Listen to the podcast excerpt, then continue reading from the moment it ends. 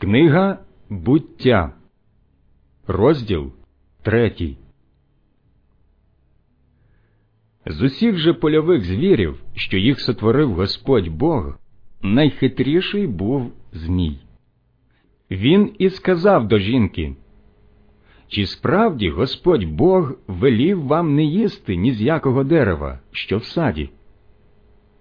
Жінка відповіла Змієві нам дозволено їсти плоди з дерев, що в саді, тільки плід з дерева, що посеред саду, Бог наказав нам не їжте його, ані не доторкайтесь, а то помрете.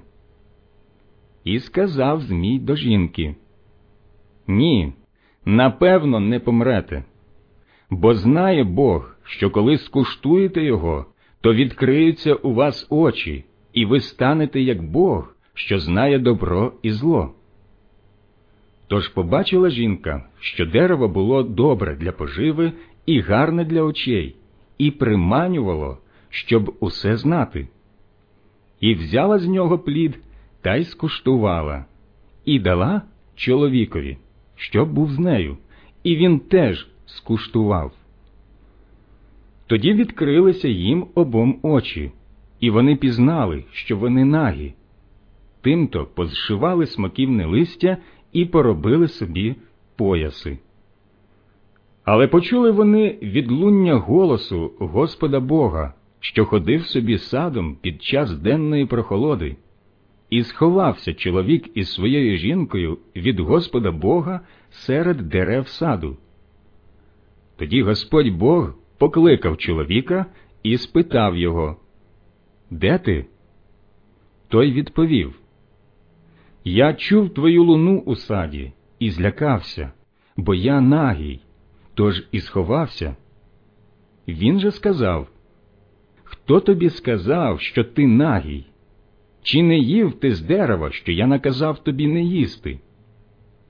Чоловік відповів Жінка, яку ти дав мені, щоб була зо мною, дала мені з дерева, і я їв. Тоді Господь Бог сказав до жінки, Що ти це наробила? Жінка відповіла, Змій обманув мене, і я їла.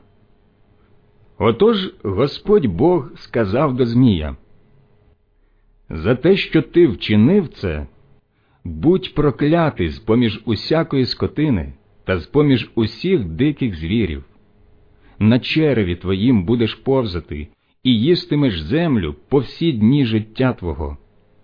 Я покладу ворожнечу між тобою і жінкою, і між твоїм потомством та її потомством. Воно розчавить тобі голову, а ти будеш намагатися віп'ястися йому в п'яту. А жінці сказав Помножу вельми болі твої і твою вагітність в болях будеш народжувати дітей, і тягти буде тебе до твого чоловіка, а він буде панувати над тобою. Адамові ж сказав За те, що ти послухав голос твоєї жінки і їв з дерева, з якого я наказав тобі не їсти, проклята земля через тебе в тяжкім труді живитимешся з неї по всі дні життя твого. Терня і будяки буде вона тобі родити, і їстимеш польові рослини.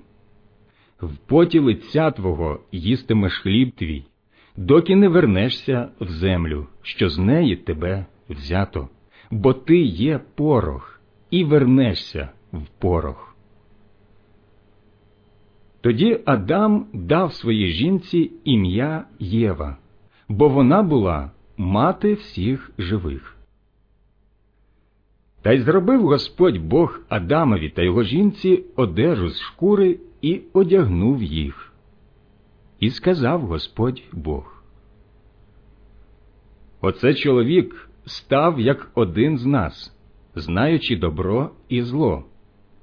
Тож тепер аби лишень він не простяг своєї руки і не взяв ще із дерева життя, а з'ївши, не став жити повіки.